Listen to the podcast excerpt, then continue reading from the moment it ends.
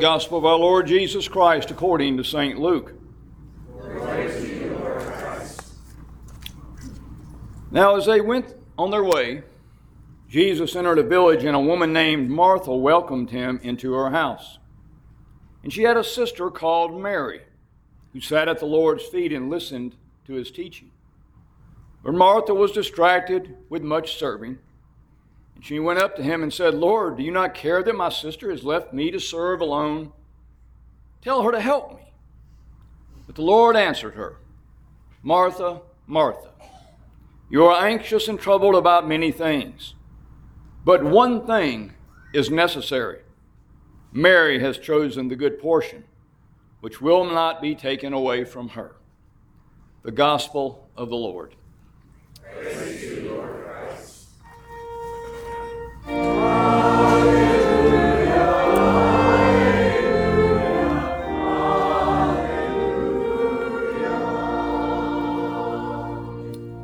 In the name of the Father, and of the Son, and of the Holy Spirit. Amen.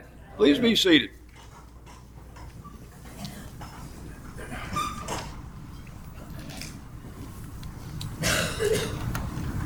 The words that you just heard me read bring to a close the 10th chapter of Luke's Gospel.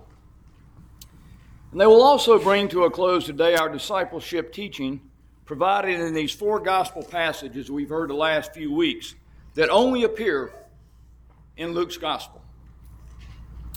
Our lesson today focuses on where our focus should be. Where our focus should be as true followers and faithful servants of Jesus. The passage also reveals what can happen. It reveals what can happen when we become distracted and lose our focus on where priority one really is. Fact of the matter is, we all know that we live in a very high speed, very anxiety producing world today. In fact, it's estimated that more than 264 million people suffer in this world today from anxiety. In our nation, here in our culture, millions of people suffer and seek relief from anxiety daily in all kinds of forms. We know what can occur when our body, mind, and spirit is afflicted by anxiety. Anxiety can cause numerous physical problems heart attacks, strokes, autoimmune disorders, eating disorders, and many other serious physical conditions. Emotional anxiety knocks us off our balance, causing depression. It can make us distracted and absent minded. It can often lead us to unhealthy addictions. Anxiety makes us grouchy, self focused, and cause memory issues in people. And most of all, high anxiety disrupts our sense of balance, our sense of wellness, and erodes our peace. Spiritually, high anxiety can cause us to focus our attention on ourselves and our own goals instead of focusing on Jesus and focusing on others and what's most important, and that is our relationships. Friends, high anxiety is a disease of action. High anxiety is a disease of action. It's like our whole being is running on high speed, stuck in one gear, high gear. Sadly, the cause of our anxiety, though, often comes from well intended goals. We often bring our anxiety on ourselves. For example, we have a sermon due on Sunday. or we have a paper to write. Or some project to complete. And as time goes by, we've waited a little too long to start on it, and soon anxiety starts to well up inside us. We also know what it's like to have guests coming over. We need to get the house cleaned up so it looks good. Heaven forbid what people might think. Or maybe we have too much pressure on our jobs. We want to prove that we can handle anything. So we refuse to ask for help. And soon anxiety is welling up within us. The fact is, my friends, there are hundreds, maybe thousands of reasons, often well intended reasons, that cause us anxiety, that cause us to be distracted, that stress us, that worry us, and redirect where our focus should be. The more pressure we put on ourselves to succeed, the higher we set the bar of our perfect inner critic, the more our anxiety builds and eats away at us. Am I describing anyone you might know other than the guy who's speaking? Come on. That's weak. we all suffer from this from time to time, friends. Friends, burnout, breakdowns, and complete meltdowns will happen when our ability to reach one of our own elevated self imposed standards becomes harder and more elusive, and we submit to the fact that we're suffering from anxiety. Well, what happens next? Well, we begin not only to doubt ourselves, we begin to take out all our self imposed frustrations on those around us. Does that sound familiar? Yes, it does. That's priceless. when that does happen, and it will happen, trust me, we start becoming the victim of anxiety. In a sense, anxiety is a kind of self imposed narcissism in which we become closed off to everything but our own self driven focuses. We try to do and do and do in order to make things right or to make things better. We often lash out in frustration about the unfairness of our situation. But the sad reality is, most times, we usually bring most of the stress into our life on us ourselves. Often, those around us have no idea the frenzy we've created within our own lives due to our own devices, since they had no real part often in that anxiety that's welling up within us. Well, that, my friends, is a situation with Martha in our scripture here today before us. You see, Martha has a goal. Martha's type A. Martha has a vision. She has a purpose. And it's not bad. Martha's focus is on the mission. And that's not bad either. In fact, in Jesus' culture and in her culture, hospitality was expected. You were expected to be hospitable to people, especially when someone was welcomed into your home, especially when someone very important and well known came into your home, like Jesus of Nazareth. When that happens, you put out your very best effort. You want to treat them well, make them feel pampered and special. Martha, my friends, appears to be an excellent project manager. I'd want her on my team. She's a seasoned manager of others. She knows what it takes to pull off a successful event. She knows what and how to make it happen. Martha has mapped out in her mind who should do what to make that happen. Let me ask you a question. Is anyone in here ever prepared for a large scale event other than Ted, I know, and myself, and many others here? Who else has done that? Several. Or how about how many people in here today have even just had to prepare for a dinner event? And you needed someone to run an errand for you, go out and pick up some ice, or help straighten up around the house before the guest arrives. All of us, every one of us, have experienced that. All right, well, let me ask you this. Has anyone ever been annoyed when your significant other spends time talking, laughing, eating the snacks, socializing with the guests while the game's on, when you need him or her to help you get the things done? Right. Uh huh. Well, that, my friends, was Martha's situation here. She expected Mary to help her out.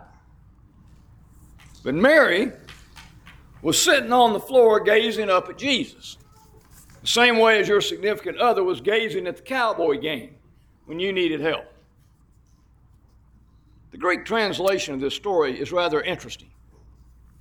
It literally says that Martha was distracted by her service.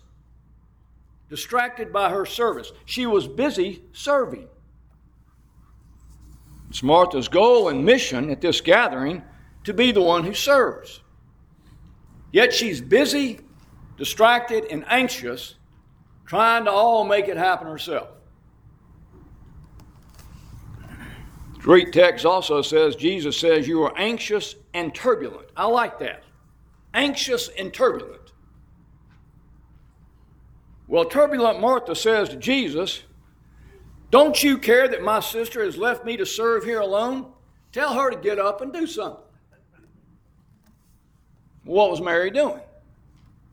Well, Scripture says that she was sitting at the feet of Jesus, listening to his word.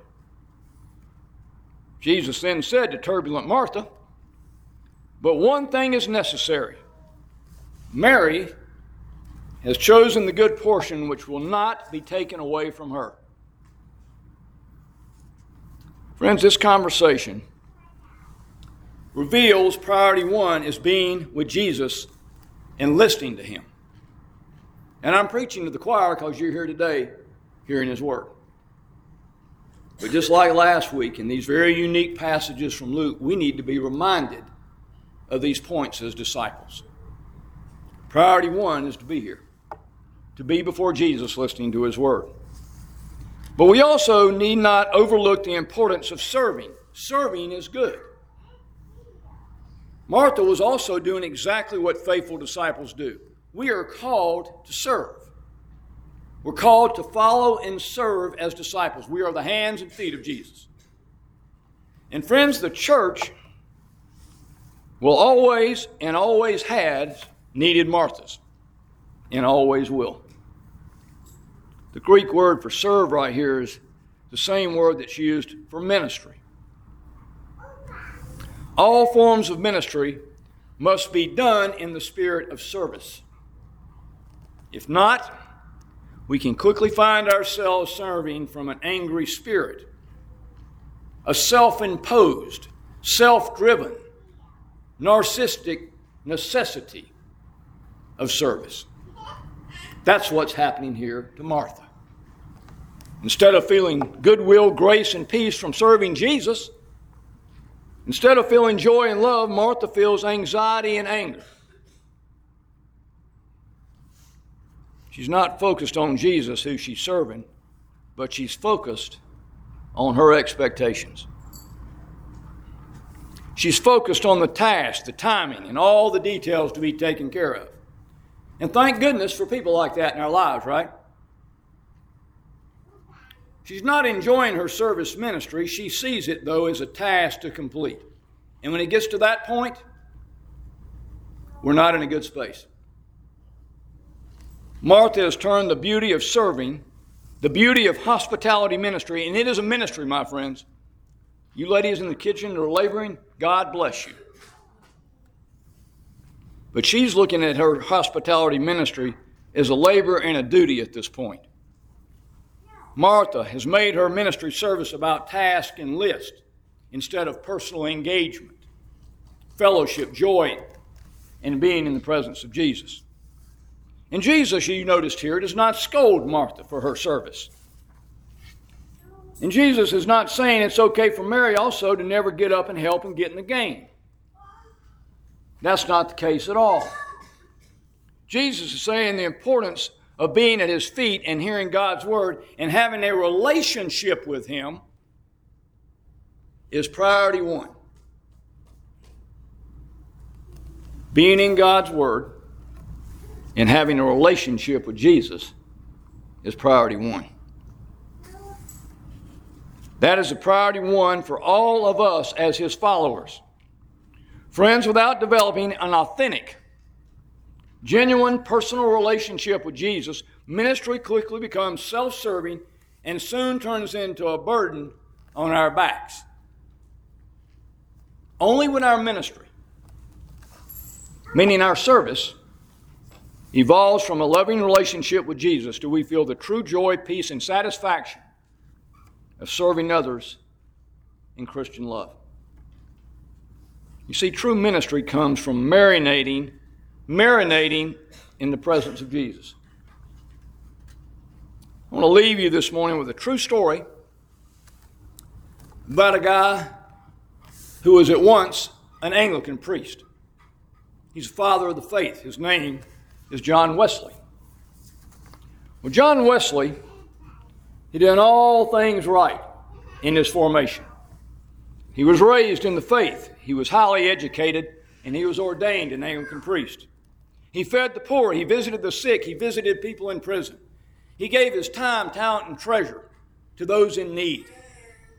He did everything he felt he could, yet his inner bar of self approval had been set so high that he found himself constantly anxious. Might that describe anyone that you know? Maybe you? Friends, John Wesley suffered from high anxiety. Wesley finally realized, with the help from some Moravian friends, that his inner peace would never come from reaching endless goals on his long to do list. That only one thing is necessary. One thing. An authentic relationship with Jesus Christ in full comprehension with all his heart, soul, and mind that redemption and serving the Lord is a free gift of Jesus' love for him. John Wesley eventually changed his tune, and he also changed his busy planner. John Wesley changed after Jesus warmed and stilled his busy heart. John Wesley sat at the feet of Jesus and allowed his word to fully permeate his heart, mind, and soul, which made John Wesley a new person. Friends, John Wesley, after being ordained and been in the ministry a long time, had finally been born again. Does that speak to anyone? We can be baptized, confirmed, all that, till we have a true relationship, an authentic relationship with Jesus. We're not going to know the love of Christ or be able to continually give the love of Christ away. Instead of doing things because he felt he had to in order to attain his salvation, John Wesley was now doing them because he knew he had salvation. His service and joy of ministry grew out of an inner peace he found in his new relationship with Jesus, his newfound security of Jesus' love for him, his deep desire to love others the way that Jesus loved him. John Wesley's new relationship with Jesus sparked a spiritual revolution in this world. That spiritual revolution eventually became the Methodist Revolution and formed the Methodist Church.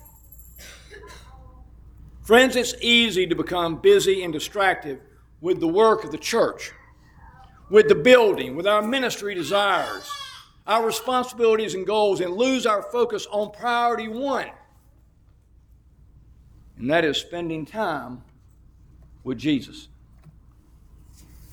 Friends, oftentimes the hardest part of being a human being is just to stop, be still, and to be. Friends, a disciple's primary focus must always be on Jesus. Always. We aren't the church in order to fulfill our list of things that we want to do. We're here today to sit at Jesus' feet, listen to Him, and personally engage with Him, and to receive His life giving presence through the sacrament. We're here today to worship and rejoice in our relationship with Him. Friends, Jesus' story of Martha and Mary is more relevant today, probably, than it was then. Because this world is so busy today, so demanding, and has so many things that can bring on anxiety and all kinds of other conditions that we've never needed to hear this message more than now. Jesus knows our struggles. He knows your busyness. He knows your distractions. He knows the anxiety that you wrestle with. Our circumstances may change and may be different than Martha's and Mary's, but the message has never changed. And priority one has never changed. Jesus says one thing is necessary, and it can never be taken away. I challenge you today to take an inventory of your priorities and an inventory of how you're serving. And what's the barometer on where you're at with the stress in your life? If you're suffering from anxiety and trying to please others, I'm going to leave you with four little points that I would recommend to you. They're ones that I try to implement in my life, but I fail just like everybody else. First, decide what's important. Make a list of no more than four items. Remember to put the big rocks in first, or they won't fit. Examine your commitments. Examine your commitments. Are you overextended? Be honest. If you think you're overextended, you are. So figure out what you can drop off. Leave space between the tasks. Don't schedule things back to back. If you feel rushed, leave early. Let me say that again leave early. We bring more stress on our lives waiting to get looking good and get late, and we're driving like maniacs on 183 out there, and we brought our stress level so high that we're telling our friends out the window how much we love them, and it's our fault because we took too much time to get ready. That's one of the few things you can control in your life, friends. Get ready early, leave early. May save yourself a heart attack or save somebody from getting run over by you. Fourth, create time each day to be still. Now, I know this is going to be hard for you to believe, but I am still from time to time, usually at 2 a.m. and I'm up then. You have to make time in your day to be still. You have to make time for Jesus, folks. If you don't, he'll make time for himself and put you down. Make time for him. Whatever time it may be, 2 a.m. works. It's the only time I can take time with Jesus before my day starts at 4 a.m. This final point, friends, is a non negotiable requirement. You must make time for Jesus. It's priority number one. Never forget, Jesus tells us here today that only one thing is necessary. One thing. Carve out time to be in His presence. And then, as Paul tells us, do not be anxious about anything.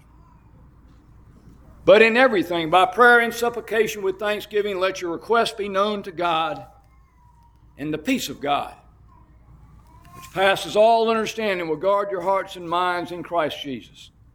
Friends, in Christ alone, in Christ alone, we find true peace and we find our purpose. That is the thing that can't be taken away. In the name of the Father, and of the Son, and of the Holy Spirit, Amen.